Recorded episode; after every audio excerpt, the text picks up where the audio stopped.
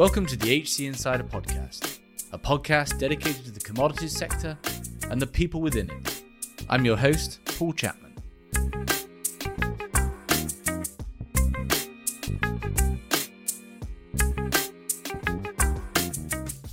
Today we're talking commodity indexes.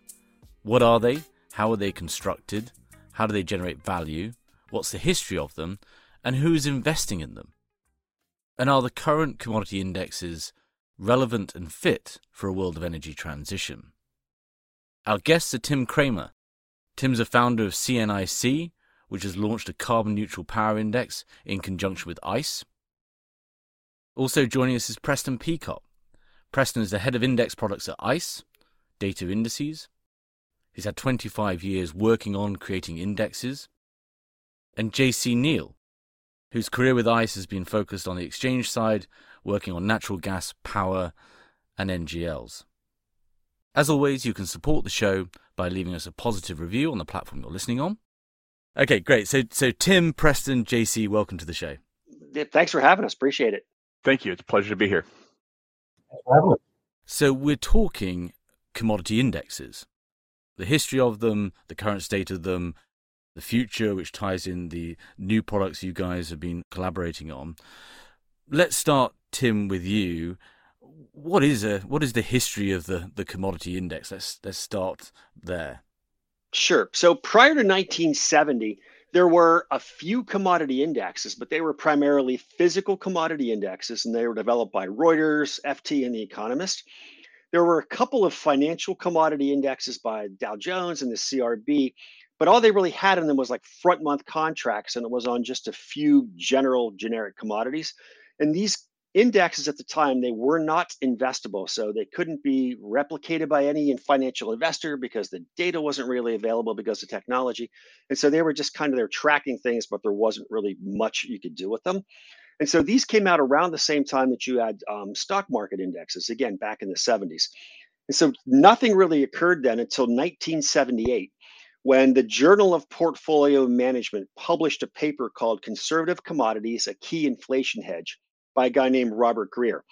And so, what this actually did is it took the CPI and it mapped the different commodities to the different components of the CPI and then figured out how to weight them correctly so that this would give you a reflection of what was going on in the, in the CPI. At the time, there was very minimal interest in that particular article or in commodities in general and there were still no financial instruments for investment purposes. And the reason it just didn't, nobody paid attention to it, didn't catch on, was still back in the, the mid to late 70s, commodities were viewed as being risky. And they were viewed as being risky because of the inherent leverage involved, where you put down a little bit of margin or collateral and can control a large amount of the underlying. And they were also viewed as confusing derivatives because they thought that you know the, the general public at the time thought that futures meant that you were owning the underlying. So that paper came out and the index was created, but nothing happened from 1978 until about 1991. And around the time of 1991, Goldman came out with the GSCI, the Goldman Sachs Commodity Index. And that had about 24 different commodities in that with different weights. They did that as a bespoke product for some of their uh, larger customers. And so there really wasn't anything commercially available and there's not a whole lot of data about what they were doing with it. So then the next thing that you have, the next time commodities kind of popped up and, and did something notable was 1993, there was an individual named Frank Russell who wrote a paper talking about the importance of commodities in an overall portfolio. And that was for inflation protection and portfolio diversification. And when he wrote that paper, then you had Bankers Trust come out with the Bankers Trust Commodity Index, Merrill Lynch came out with a commodity index, JP Morgan, et cetera. So that was in 93. And that was the start of when the indexes themselves started to appear. So initially, we essentially just had indexes that were just tracking a, a, basket of commodities price linked to the, the consumer price index. But this is also at the time as well, kind of as you alluded to, 70s, early 80s. I mean, derivatives weren't yet sort of widely understood, prevalent in the market as well. So there was market developments coming as well that allowed Goldman's indeed to create the GSCI, right? Just to just to get an understanding of the that piece. Right, that's exactly right. So they and the other thing too is you didn't really have readily available data. So if you wanted to track what was going on for the underlying commodities, it's not like you had screens available and you could see where the prices on the underlying 24 commodities were moving at the time. So for what you talked about, these things were just there and they were just tracking plus the data issue. They were there, but there was nothing really going on with them. So so what what essentially happens is both a, a, growing public awareness of the the importance of commodities, not only in, in industry but actually as a as a, uh, a, a part of a portfolio construction, as well as the derivative tools and actually enabling these products to, to be developed themselves. Um, so so we've transitioned towards these investable products. How were they developed, and and how were they initially received? In 1998, Oppenheimer came out with what was called the Real asset fund and it was a closed end fund and it was actually benchmarked against the GSCI. So that's the first readily available, publicly available product that you can find that's linked to a commodity index. And around then, the year 2000, if you take a look, these things started to grow um, pretty strongly, where you had about $10 billion by the year 2000 that was benchmarked to a whole handful of different commodity indexes. And this just goes back to the traditional asset allocation model which the, the paper from Frank Russell in 93 talked about the need for portfolio diversification and inflation protection. And so the big investors in the early part of this were the pensions and endowments. So the first ones of note that pop up would be Harvard Endowment, Ontario Teachers Pension, and the Singapore government. So they were the ones that were doing this originally. And then in 2002, PIMCO created one of the first commodity mutual funds. And so what they did with this was they took a commodity index and they benchmarked to it. And they allowed themselves a little bit of discretion. So the commodities that are in the index, PIMCO could underweight or overweight within certain guardrails. But then PIMCO is primarily a fixed income shop, and that's where their expertise is. So they were able to work on adding incremental returns by actively managing the fixed income collateral piece of that. So that's kind of the first like readily available product that popped up. And that was around 2000. And that got a lot of attention and a lot of traction. So that by 2008, you had approximately $300 billion that were invested in commodity funds, ETFs, separately managed accounts, et cetera. And some of the reasons that this started to become popular was during that time period from you know 2000 to 2008 when these when commodity indexes were growing the s&p the return during that period was probably about minus 6% on an annualized basis whereas commodity indexes were probably up about 6% on an annualized basis so just the fact that it was a positive return and then the fact that it kind of offset what was going on in the s&p helped to generate interest in this and then at the time, too, you had inflation, which averaged during that time period about two and a half percent. And so that started to give people thought process. Okay, for inflation protection, didn't somebody write some articles? Maybe we should go back and take a look at that. And so that's kind of what got more attention to this. And then you fast forward now to the end of 22, where there's approximately 1.6 trillion dollars which is directly and indirectly associated with these commodity indexes so some of the bigger ones have just you know a massive amount of money and then some of the smaller ones and, and there's some bespoke products that also have certain amounts that make this thing measurable. But what you actually have them when we talk about directly and indirectly the direct products you can find that there there's two flavors of that. There's passive and active. So the passive products will say that they are trying to exactly replicate whatever that commodity index is. And then the active ones just use it as a benchmark and try to beat it. So that's the direct. And then the indirect you've got products like there's total return bond funds with the stated goal of trying to beat inflation. And when you look through the documents, prospectuses on that, they are actually allocated to commodities You've got some diversified income funds that do allocation to commodities also. And those things don't really pop up on the regular screens. So you went from almost nothing in 98 2000 to about 1.6 trillion today in commodity funds. Yeah. And I want to also talk toward the end of this conversation about their their then impact the sort of Heisenberg uncertainty principle of these funds on the markets themselves. So I think that's interesting. But I guess before we go, that's a great setup, Tim, on the evolution and history and now the scale of commodity indexes. And we've had a previous episode on whether commodities really is a true hedge for inflation, but separate discussion. But Preston, maybe we can turn to you as someone who's been building indices for a long time. You know, what are the basic components of a commodity index? Just help us understand.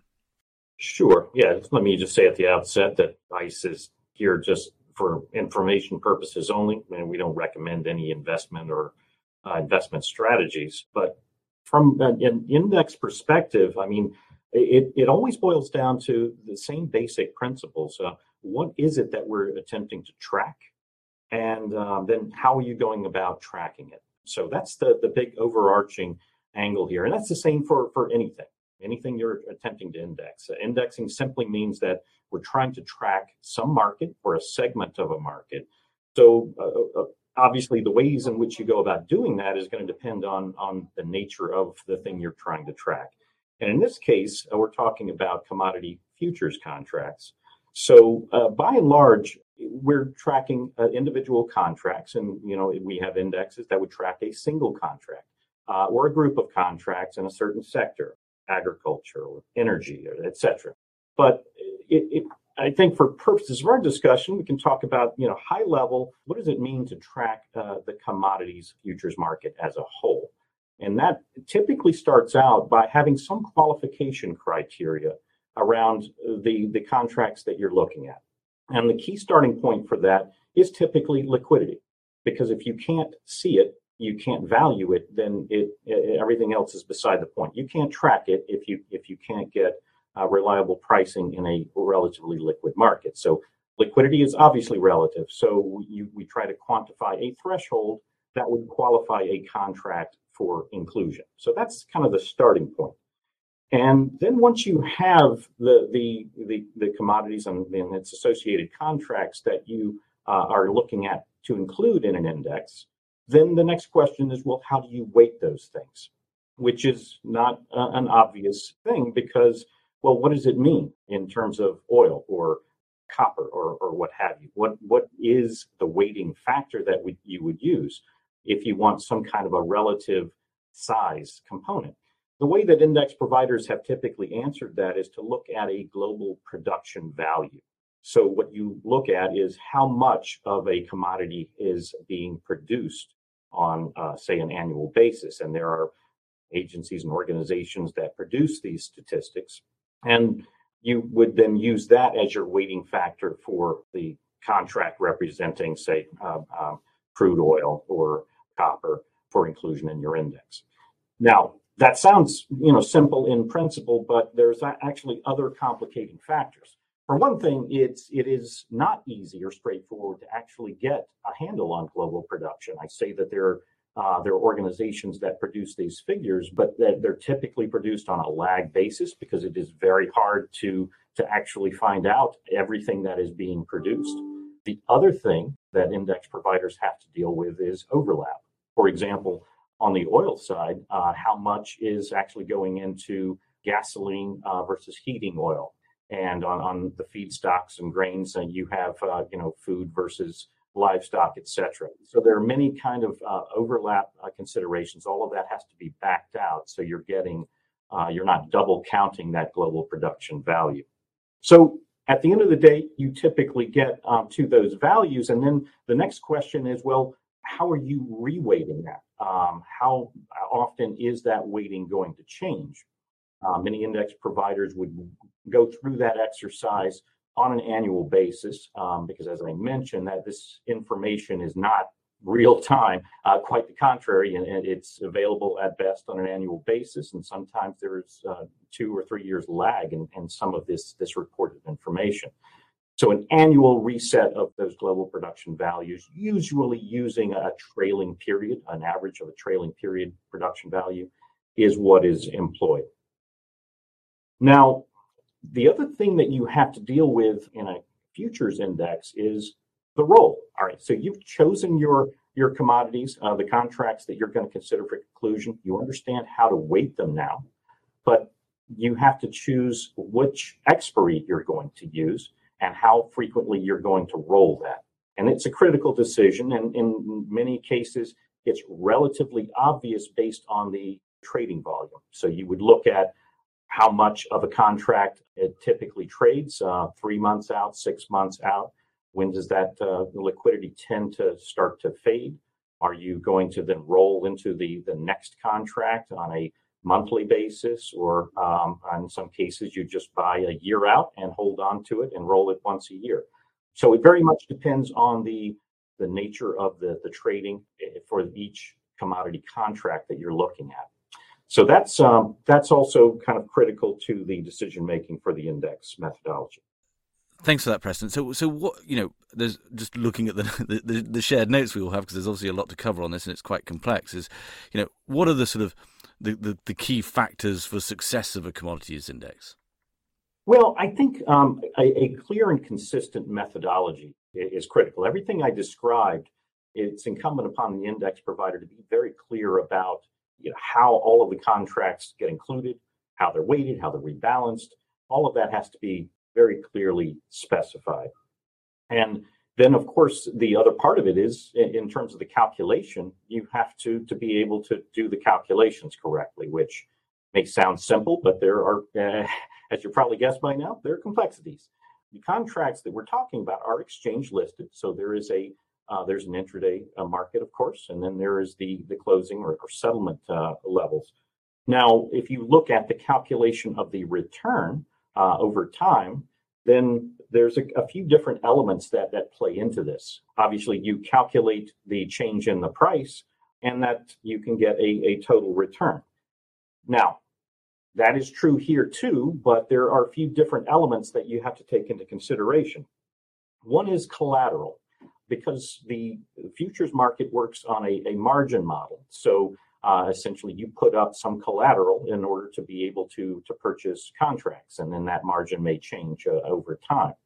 Index providers have, have uh, traditionally assumed a 100% collateral for purposes of, of the index. Uh, in, in reality, you could potentially get away with a lot less than that, um, maybe 5% or, or, or less in some cases, but you would be subject to potential margin calls. So we assume uh, in the index that 100% of the value is collateralized and that uh, the the standard is to use a, a T-bill um, that you will earn some interest on as uh, you're holding that collateral. So that becomes a part of the, the return calculation. But the other thing is understanding where the return is coming from, because remember, uh, you know, with futures contracts, you're you're not actually buying a a thing today. You're actually buying a something that uh, you you may get in the future based on the expiry. So you're buying X uh, amount of a commodity that, that to be delivered, say, three or six months in the future. So there's this uh, a concept of spot return versus roll return. Now the spot is is essentially you can calculate that implied every day uh, based on the nature of the the curve itself. So what is the price uh, for uh, the contract that is expiring next month or next week versus one that's three months or six months down the road? The change in that uh, that curve itself will change over time. But one thing you can be sure of is that part of the the, the price change today uh, versus yesterday has to do with you're closer to expiry, you're closer to uh, the spot market. And the spot market is somewhat theoretical in that you can't simply go out and um, and trade that around uh, physically. So it's a it's a way to understand how much of the performance is due to the fact that you're closer to expiry, this roll uh, component, versus how much has to do with the fact that, hey, the market was up or the market was down. So all of that gets included as a part of the return. And there's also the notion in the commodity space of excess return, which simply means that I'm backing out the impact of the treasury collateral. And then if you com- compare the spot return versus the excess return, you can get to uh, the roll return. So there are ways to really understand not just the index itself, uh, but part of what an index always does is to bring transparency to the markets and the market dynamics themselves. Right. So spot yield and, and roll yield, the other two components are collateral yield and rebalancing yield. Can you just talk to those, Preston, and then we'll, we'll, we'll come on to why it's not always, yeah, why people are investing in these and why it doesn't always work out. But yeah, can you just talk to those two two uh, facets as well? Sure. Well, the collateral yield I you know, spoke to, you know, that's really the collateral being invested, uh, the assumption being in, in short T bills. Right. So your the, that part of the return is embedded in the total return of the index.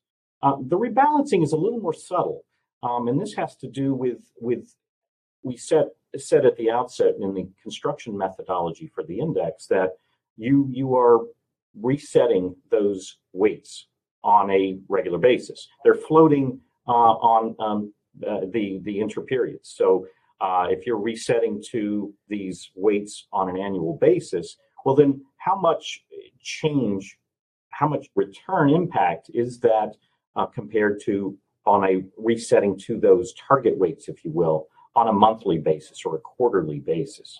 So there is a, there's certainly an, an, impact there, but there's also uh, the cost.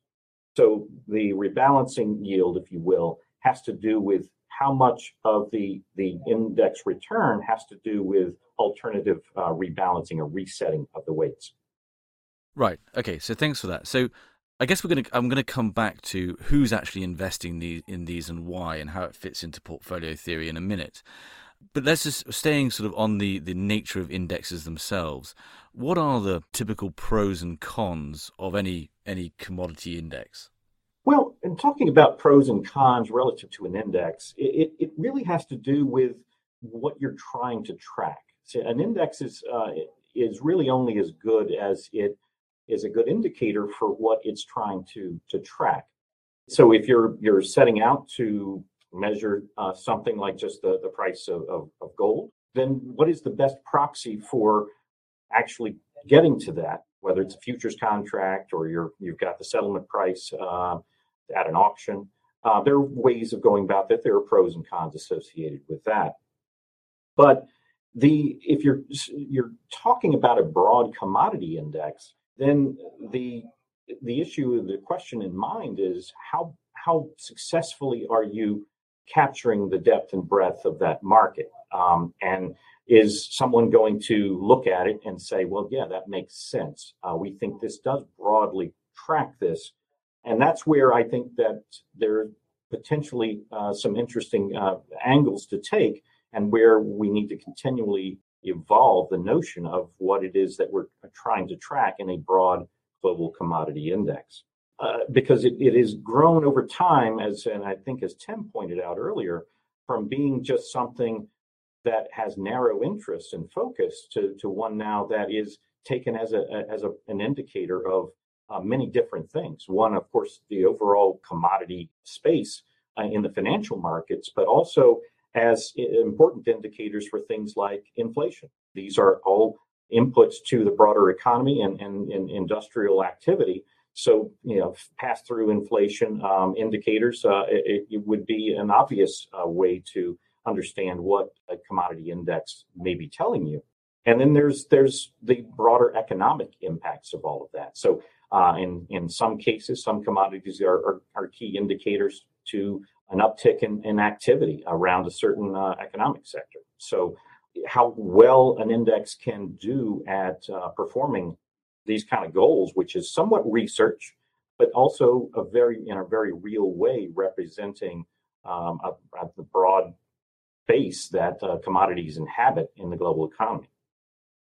Now, on the con side, that's a little tricky, and I th- I think you know we talked about how appropriate it is for for for what it's trying to measure, but it's also and Tim also mentioned this earlier is it's it's a difficult concept I think as a derivative to square away with exactly what it is uh, in a in a kind of physical or tangible material way. You're talking about a contract to uh, purchase something at some point in the future. So as a derivative, you've got all of these things embedded in, in, in the pricing and the price change. So it's not as simple as saying, well, X, Y, or Z went up or down. Yes, it, you can say that to some degree, but only with a caveat that, well, the future price of that thing went up or down. And how does that relate to where we are now um, and start to tear uh, into all of that? The other thing I would say is we talked about the inflation part of this. And Um, the fact that in in some in some ways there's no reason outside of uh, of inflation or, or, basic supply demand that these things would uh, necessarily always go up. And this is a little bit of a, a, difficult concept for someone not in the financial market. Said so, maybe the casual investor uh, or, or a private individual. Well, stocks and bonds, you know, they you, stocks, you know, typically go up. Well, there are many reasons why they may do that. Hopefully, they're earning more money. And bonds, well, they pay a, a certain amount of interest. And, and but here, it's a little bit of a different story. So there's this, I think, information gap about understanding what are the dynamics that are going on here, where there's a lot of education, I think, that has to go on. Right, and I'm I'm glad I'm glad you've raised that because obviously I clearly need some more education on this. But I think a useful way of perhaps doing it is to say, in the context of spot roll collateral rebalancing yield, what are, what would be sort of the ultimate market condition for me to, to achieve all my objectives, right? So is oil price going up? Is it in contango? Is it what you know?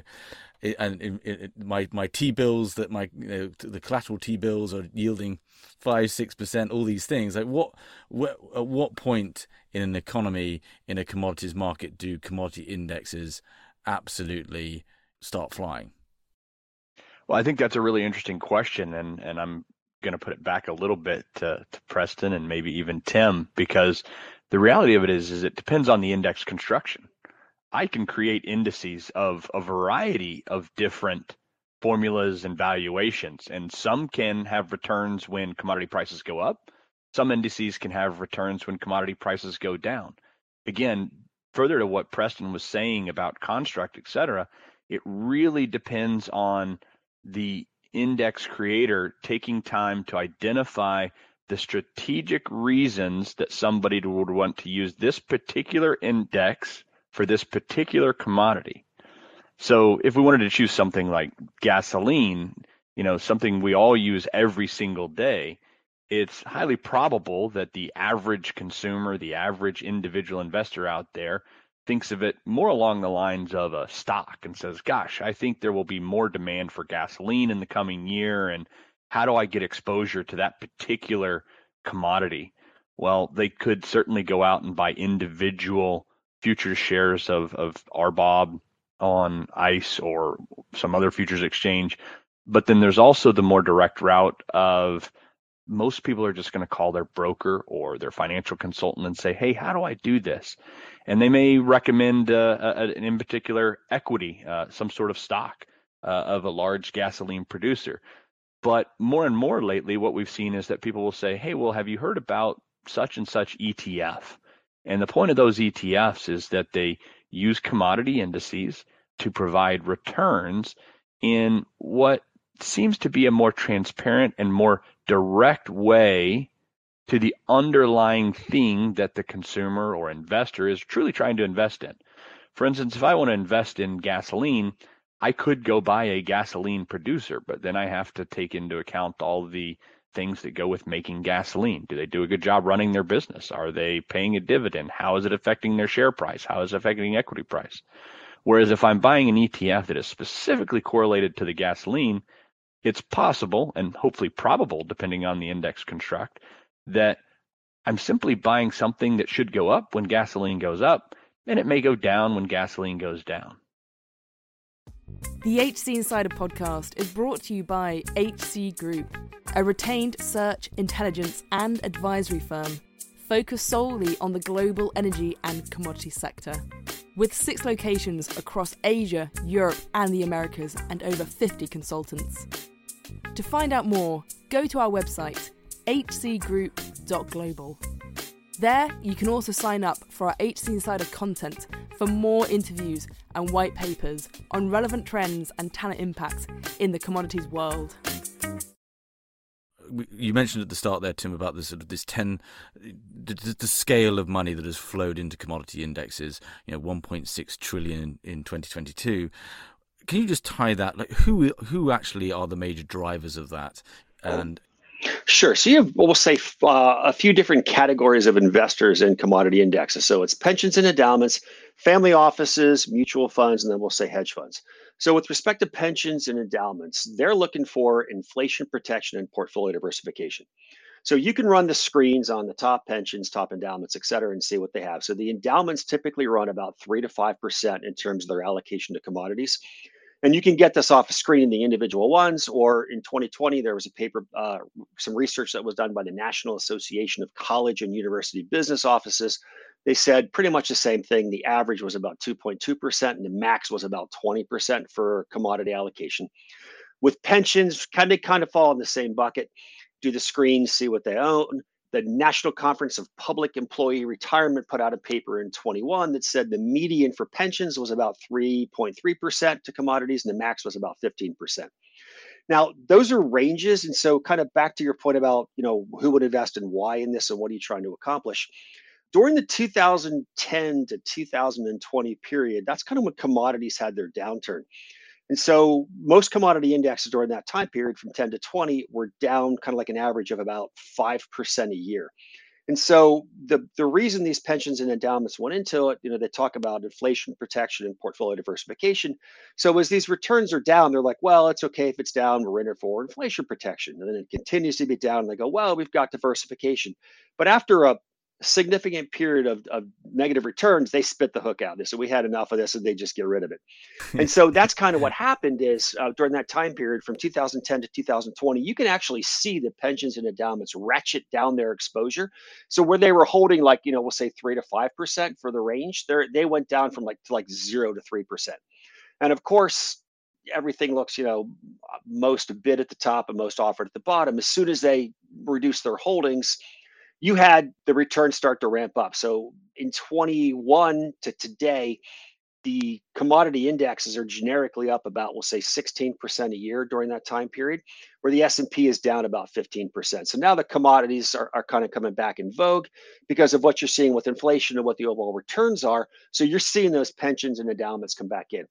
The second group that kind of puts money into this are family offices and they do it again for portfolio diversification. I got to say i was kind of surprised at the the depth and breadth and scope of these family offices in terms of like how many they are and what the AUM is. It, it's it's kind of staggering. And so the family offices aren't as encumbered as the pensions and endowments. They can move more quickly because they don't have the investment committees and other things that they need to work through. And so the top 50 family offices in the US average about 5 billion per family office for AUM. And they to- they tend to hold about 5% in commodities, with the max being about 7.5%. And that's from a report that UBS put out in conjunction with a company called Campden Wealth. The third group that tends to invest in this would be mutual funds, and they tend to do this, you know, as an outright product, but they'll also do something what's called inclusion in a model portfolio. So, for instance, you'll have model portfolios that say, okay, 60 40 for equity to debt. And then sometimes they'll switch that and say, okay, 60, 35, 5. So they'll say 60 equity, 35 debt, and then five in commodities. And so, kind of an example of how that's just almost the holy grail if you can get allocation into that would be Vanguard had uh, a product that they put out recently, I was said like maybe three or four years ago. And they started it with, I think, less than $100 million. And they put it into their model portfolio. And that thing is, you know, over $2 billion today. So you've got that for the the mutual fund flavor, the model portfolio flavor. Plus, there's you know some real return funds, balanced funds, inflation protection funds that'll have anywhere from you know we'll say five to to 25 percent that are also allocated to commodities. And then the last group that tends to use these commodity indexes to express views would be hedge funds. And so the best thing that you can look at right now would be natural gas is you know, the, the, price has gone almost straight down since the beginning of the year. I think you went below two dollars today. But if you take a look at the fund flows into the natural gas ETFs, they've gone nothing but up. So you, have had over three billion dollars in the past, we'll say eight weeks, flowing into these natural gas ETFs because the hedge funds use that as a way to express their view on the underlying commodity. And then you've got people that'll try to arb out the individual commodities versus the indexes. So that's kind of the flavor of the investors in terms of pensions and endowments, family offices, the mutual funds, and the hedge funds. Yeah. Well, where does the individual investor buying, you know, an ETF, you know, various construction in commodity indexes? I mean, where what's their role in this in terms of scale and scope? So you'll see that expressed more in terms of the model portfolios and what you've got for the RIAs recommending that these guys do.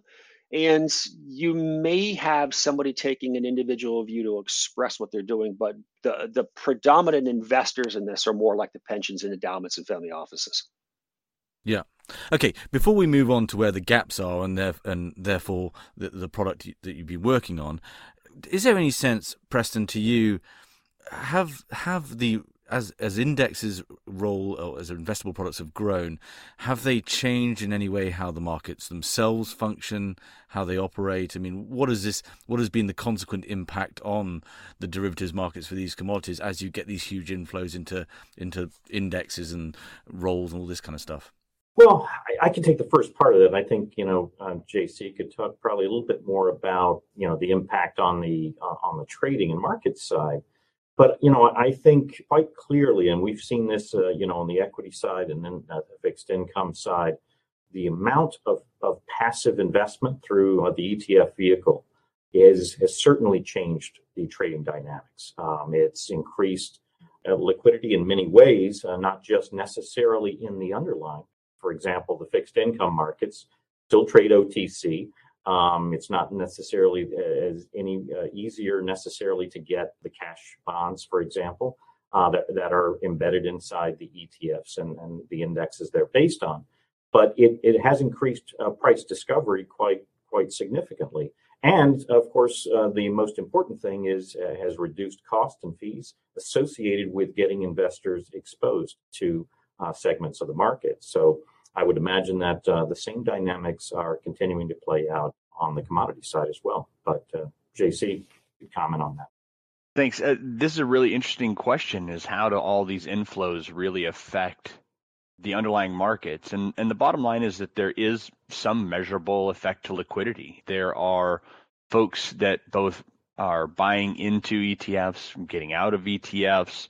These create creations and redemptions for the ETFs. These create opportunities for all sorts of participants to estimate impacts on the underlying commodity or rather estimate trading behavior in the underlying commodity.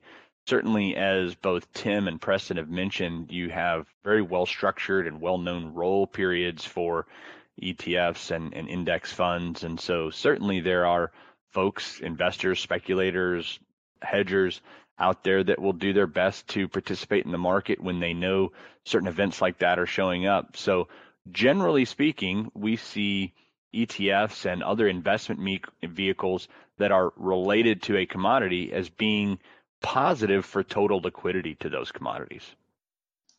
And Paul, that's a great question because when the original indexes first came out, one of the critiques on those things was that you are, because they're long only, you're driving up the price of key important commodities like wheat for people to make bread and gasoline for them to drive their cars.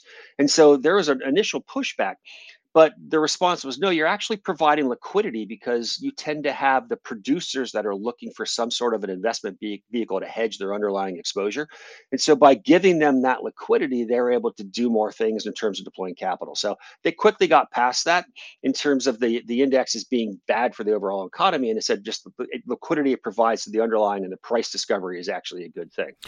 I may be but naive here, though, but you essentially within an index have an algorithm, right? A key set of rules that you have to follow does that not for traders give them a playbook to which they can, you know, uh, we just recently did an episode, I know it was a long time ago on Metallgesellschaft, but, you know, essentially it was one of the insiders knew what was going on and were able to, you know, trade against it. I mean, when you get to the end of the month and these contracts are up for expiration and you have to roll and so forth, does that in any way provide an opportunity for sophisticated traders to to take rent or am I oversimplifying sort of uh, the the situation? So originally when the Goldman Sachs commodity index came out, and this is back like in the early 2000s, you would have people always starting these rumors. Oh, look, price is going to go down. It's the Goldman roll. They roll in the last three days and, and there would be talk like that. So there there is kind of a stigma about people being able to front run this and do something, but there's so much liquidity and so much trading that takes place in the underlying, and there's so many different ways that you can express your views on this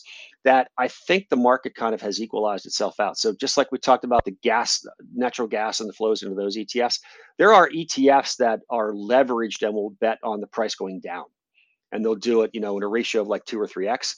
So because of the proliferation of all these kind of different products that you have right now, I think it kind of balances out. And then there are other things that you can do, and, and probably Preston and JC could talk about this uh, better than I can. In terms of construction on the index, there are things that you can do that you can smooth out the rolling period and do things to kind of lessen the impact of somebody trying to, let's just say, front run or, or, or take advantage of you doing the rolls without expressing a real view. Yeah, that's right. And, and uh, index providers have, have taken a few different tacks to try to address this. And and liquidity obviously you know being uh, the kind of key driver behind all of that and we mentioned that you kind of you know from a methodology point of view you gauge you know your your roll with the contracts and the index with actually what's going on in in that with those contracts on the trading side in general what you do is you phase in the roll between one contract and the next uh, contract so, uh, and you know, Tim mentioned three days uh, in some cases, five days. Uh, we have uh, our broadest indices uh, do 15 days. So, you know, there, there's a range of ways to do that. They're going back to pros and cons. you know, I think you could argue that either way. But the idea is to, to not necessarily have all of that buy and sell pressure on on one day. Um, I, I, think just about all index providers uh, for commodity futures we'll spread that over a number of days. And, and, and that is exactly what you're trying to do, just to make that whole process smoother. So you're not concentrating all of that, uh, all of those flows on, on just one day. Along with all the other things that Tim and Preston have mentioned in terms of the effect on the underlying market, I think most importantly is that we remember that these indices roll several days, if not weeks, before the contract has an expiration. So most typical investors or hedgers, investment vehicles out there in the market tend to have exposure around settlement. That's when the price truly becomes the future value, et cetera. That's where you have price matching. And so by having these index rolls several days, weeks ahead of time, in the case, the rare case that there was some effect slightly up or down on the underlying commodity, it's well out of the price by the time we actually get to expiration of the underlying commodity. And since JC pinned something onto and Preston, I'll pin something onto the end of JC. Uh, a lot of these financial products they'll give you some leeway on what you can do with respect to the index. So, for instance, one thing would be on an ETF, they've got a technique called representative sampling. So, if you're doing something that rolls over a 15 day period, the representative sampling will allow you to compress that or extend that or roll into correlative products if you think that there's a liquidity event or something where the price doesn't really represent fair value. So while the index has hard and fast rules, most of the products, even though they're passively or actively linked to this, will give you flexibility to adjust for the exact phenomenon that you're talking about with people trying to front run this. Right. Okay. So we've absolved the indexes of that particular impact. Okay. So thanks for that. So, okay.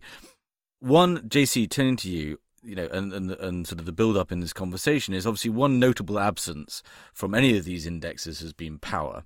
And if we think about the fact that these indexes were originally created just to track uh, against the, the CPI, we've we've got I don't know when these episodes are going to go out, but we've got a series of episodes coming on to just the the scale, the the exponential demand for power over the next ten years as things like cloud computing expands and particularly AI and all this stuff. I mean, it's going to be quite a shock why is power absent? And or in other words why has why has tim and team worked on developing a power index? You know why is that to date been absent from indexes? That's a great question and really you have to take a look at the history of the power futures market or any sort of electricity commoditization efforts over the last uh, 20 30 years.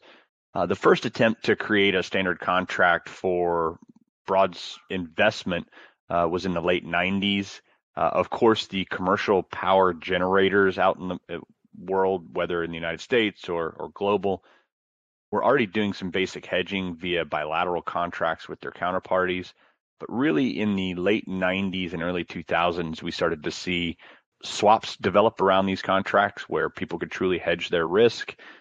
In the early 2000s, the idea of central clearing of these swaps was really coming to the forefront as we proceed through the 2000s and more and more people are investing in electricity, building new generation as the growth electricity demand both domestically and globally we hit the financial crisis. Um, unrelated to commodities but a total global financial crisis.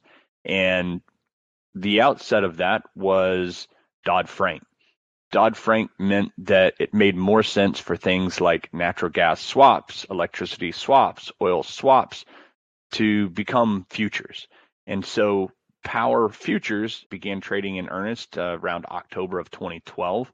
And for the first time, we're really truly on the radar of some of the largest investment vehicles and less investment firms.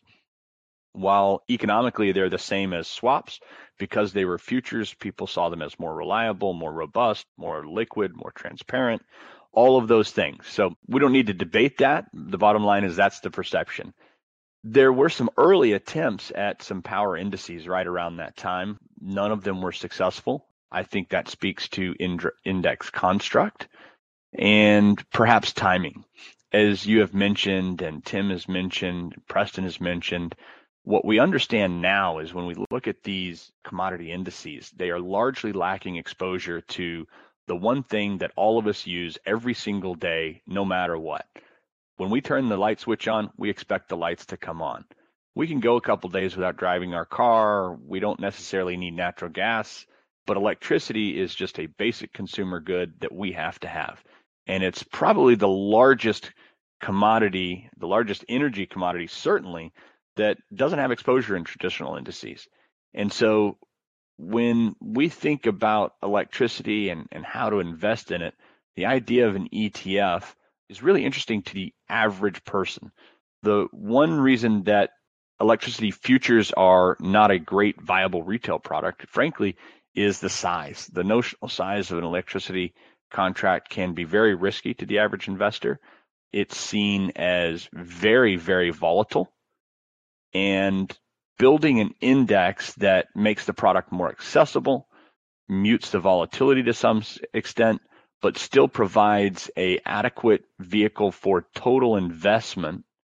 So essentially, in part, you know, the, there are now the tools available to be able to build something like this, and also you, it's sort of meeting the zeitgeist of uh, what people's investors' expectations that power is so, sort of ultimately the the ultimate energy uh, unit of the future. You know, however it gets made, Okay, so so Tim, you've you you have been at the lead of creating this the ICE US Carbon Neutral Power Index. Going back to and using the framework we discussed earlier of, you know, what are what are investors' expectations? What are they trying to achieve? Can you just talk to that? You know, what is this going to solve and achieve for these investors before we talk about its actual construction? Sure. So what this does is it this gives you exposure to what is arguably on a retail notional basis the most consumed commodity in the US. And there's nothing else out there right now that represents this. There's no ETF, no mutual fund, no index, no nothing. So it creates exposure to that. And then, you know, we'll let uh, Preston and JC talk about the actual construction. But what the construction does is it mimics um, something that's a little bit less volatile than what the underlying usually is because it spreads it out among different regions and different tenors. And then it also combines in a, in a really unique way uh, carbon offsets to make sure that the overall carbon footprint of the index is zero.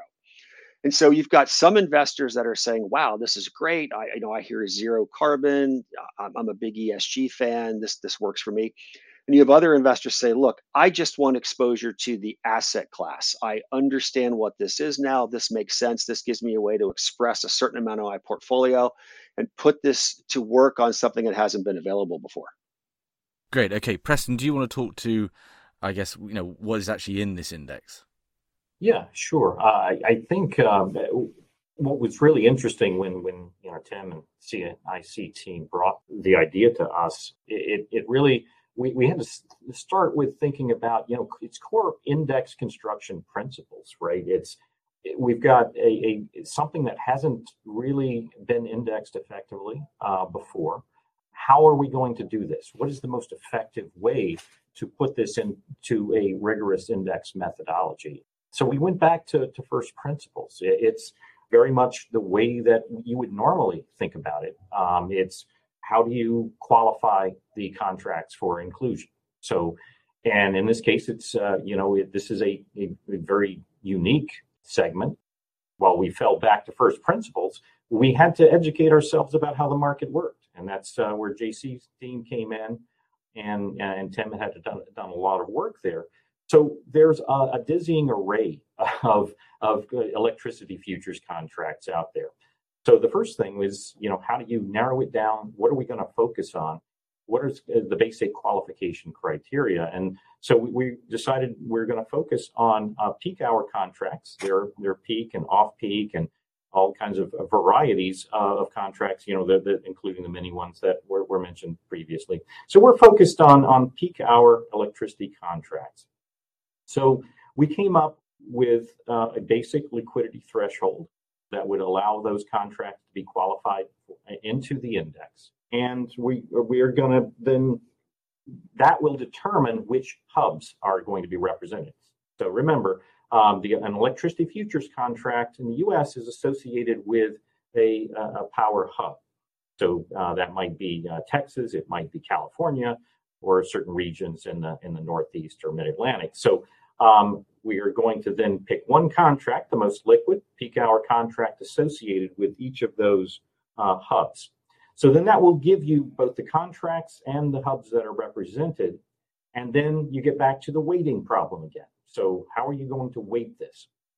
Well, we came up with a very elegant solution here. It's and it's it dovetails very nicely with how um, all commodity indexes are typically uh, put together.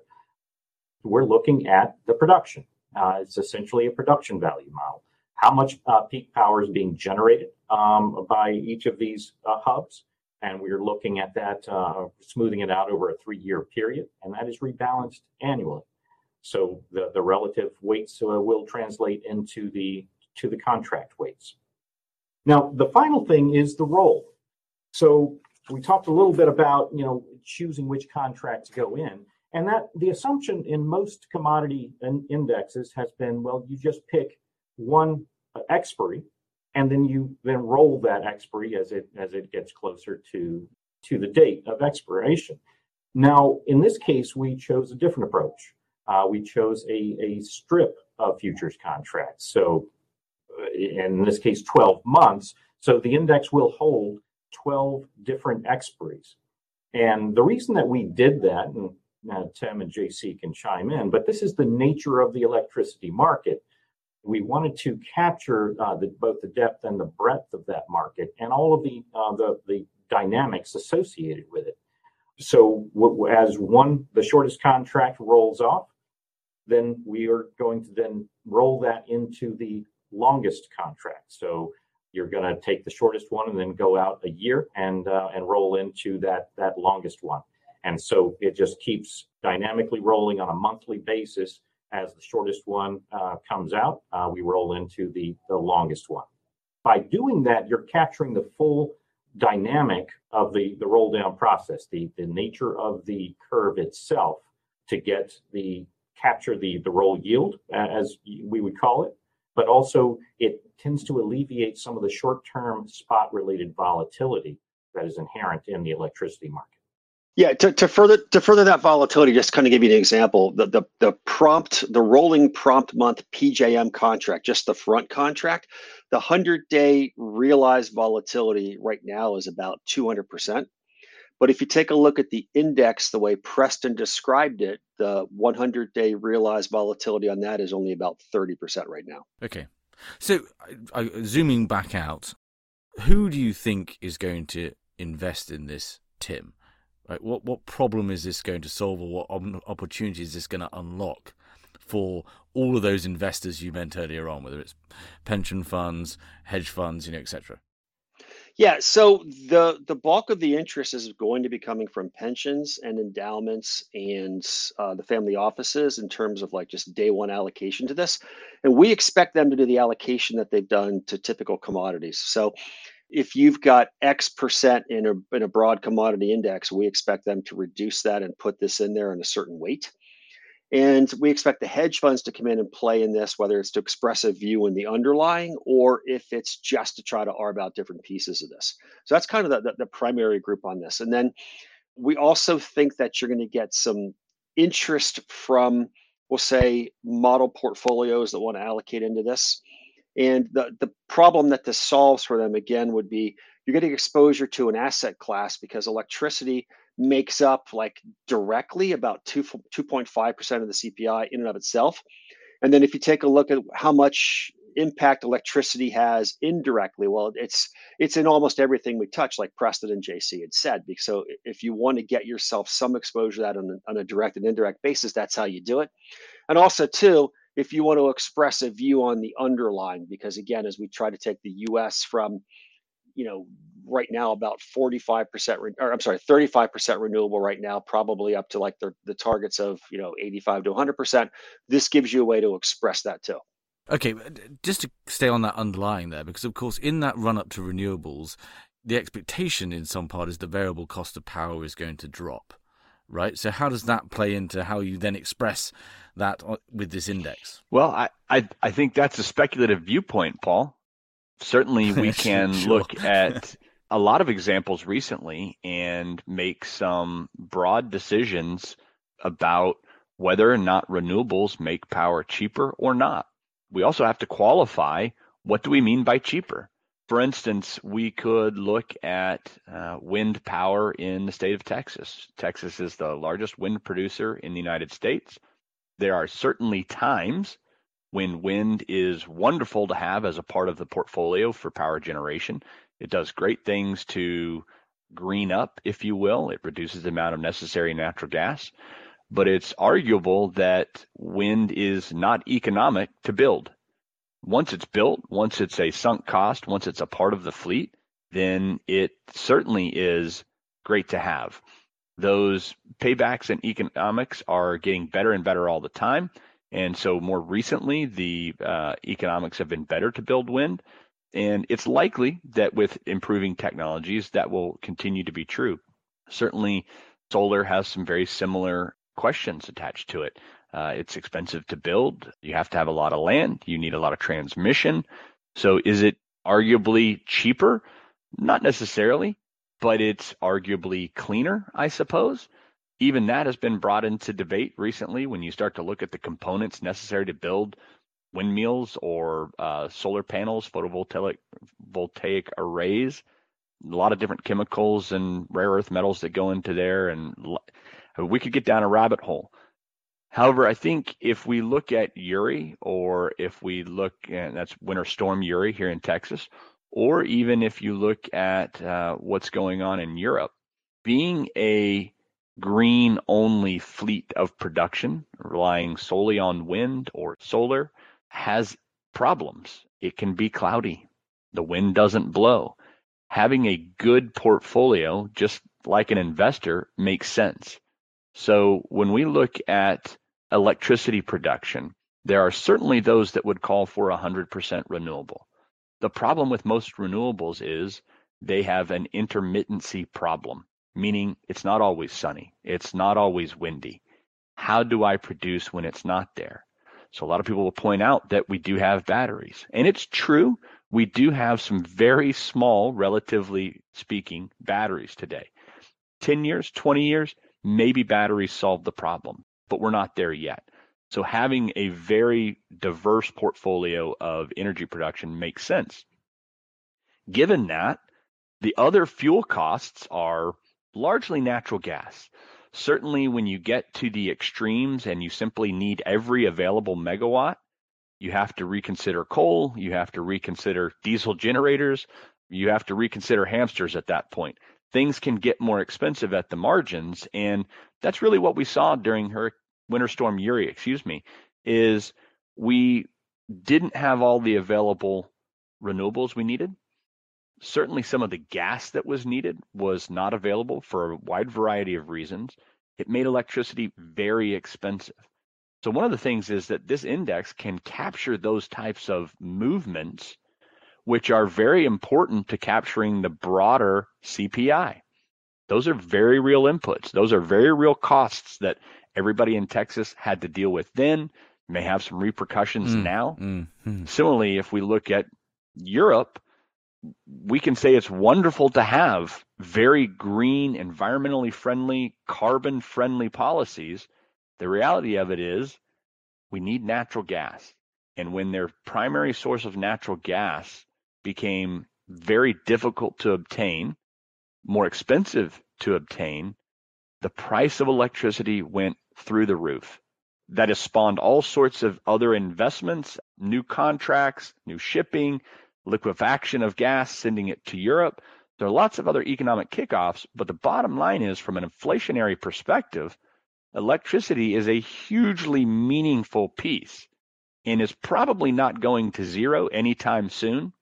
And even if it does approach zero, there are likely to be significant periods of times where the price is very volatile and very non-zero simply because we can't control random changes, random acts of war, covered covered it, covered extensively on this uh, uh, with the European power crisis episodes, and, and obviously you know covering all sides of the energy transition and the volatility that introduces.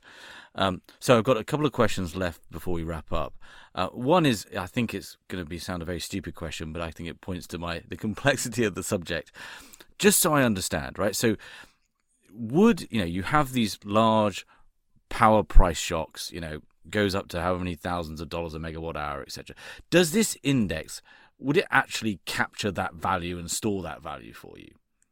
Yeah, the index is on a 12 month strip and it's a long only index. So you will have exposure to that front month contract. Now you're going to be rolling during the, the, the roll period, but you'll have exposure to that front month piece. So you'll get some of that. Plus, if you have those giant price spikes like JC was talking about during Winter Storm Uri, and you have you know nine thousand dollars pegged at, in ERCOT, that's going to propagate throughout the rest of the curve because if you can go up to nine thousand dollars an hour and you actually see that for a few weeks, then the rest of the curve probably looks undervalued from a relative basis, and so the rest of the curve will get lifted up also. So as a long only index, you do absolutely get to participate in those up moves, especially because of the asymmetric nature of those prices. One thing I would um, I would I would add on the index construction side uh, that also plays into what uh, both Tim and, and JC were just talking about is um, you know the the carbon neutral uh, angle uh, of the methodology. So we, you know we are uh, actually looking at at the EPA uh, data on how what is the carbon emissions associated with the generation that's represented in the index, and then buying the, the carbon allowances in the U.S. carbon allowance uh, futures market to offset that. So as that changes, then that share of the index will, you know, go up or go down. There's certainly a, uh, a an aim in the current administration to to get to uh, zero um, emissions and generation, but you know that that's not necessarily going to be a straight or easy easy path. And this index will not only represent the the broad U.S. power market, but also well, on the with on the carbon neutral basis, the value of those uh, those carbon allowances necessary to offset uh, the emissions. Okay, great. So then I'm going to turn back to you, Tim, on this one because you've obviously spent a lot of time in the merchant market and, and, and building trading teams and so forth.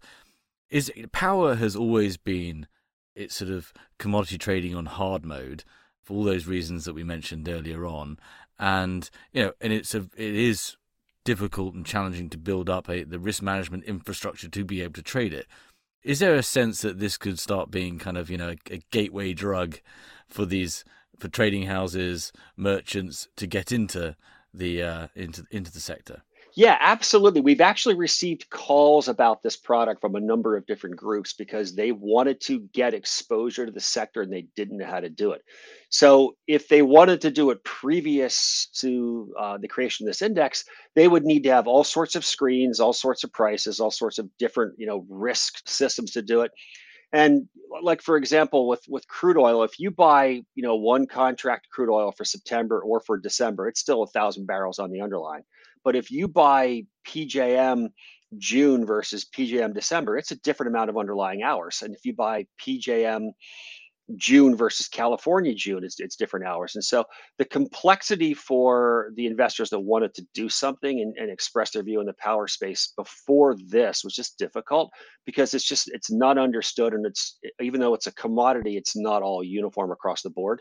And so this gives them a way of expressing their view where it's an average of the different major trading hubs and it's averaged out over the tenors and it takes out some of the volatility on it. So this is the, the initial response has been a lot of interest in, in trying to figure out a way to do something with the index.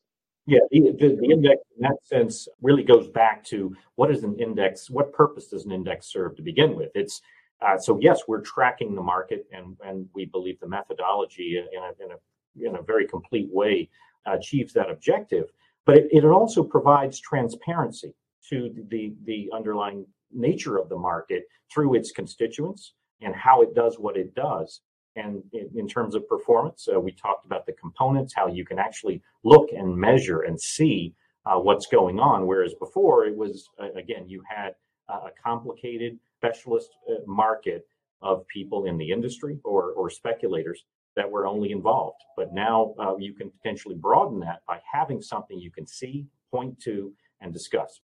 Excellent.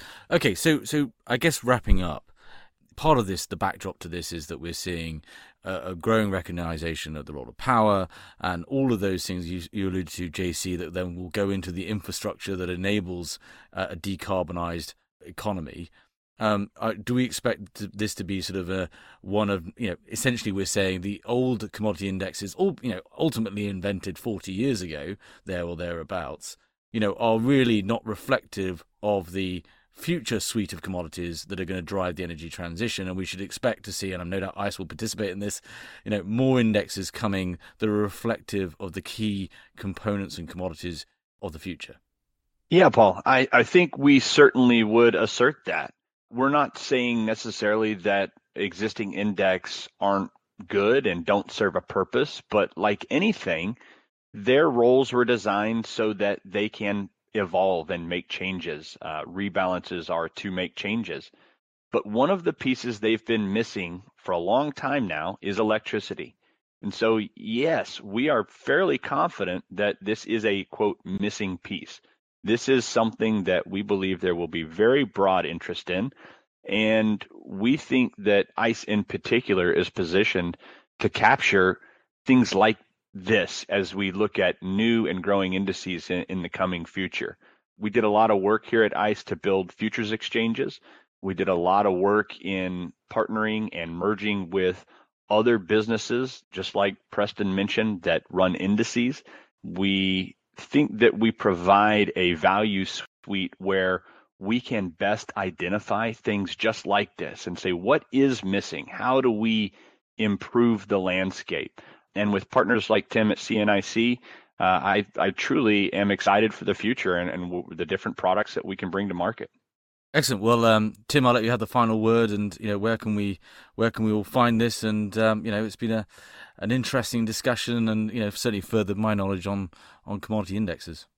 Those guys have done a really good job of taking you know something that I thought was commercial and actually making it usable and something that we think is going to last. So, given that, you know can't really say again because of you know SEC requirements, et cetera. But there are things that should be coming to market relatively quickly that will allow people to actually use what we've discussed here today.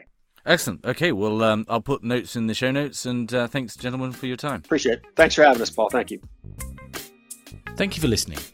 If you enjoyed this episode and want to support the show, please give us a positive review on Apple Podcasts or Spotify.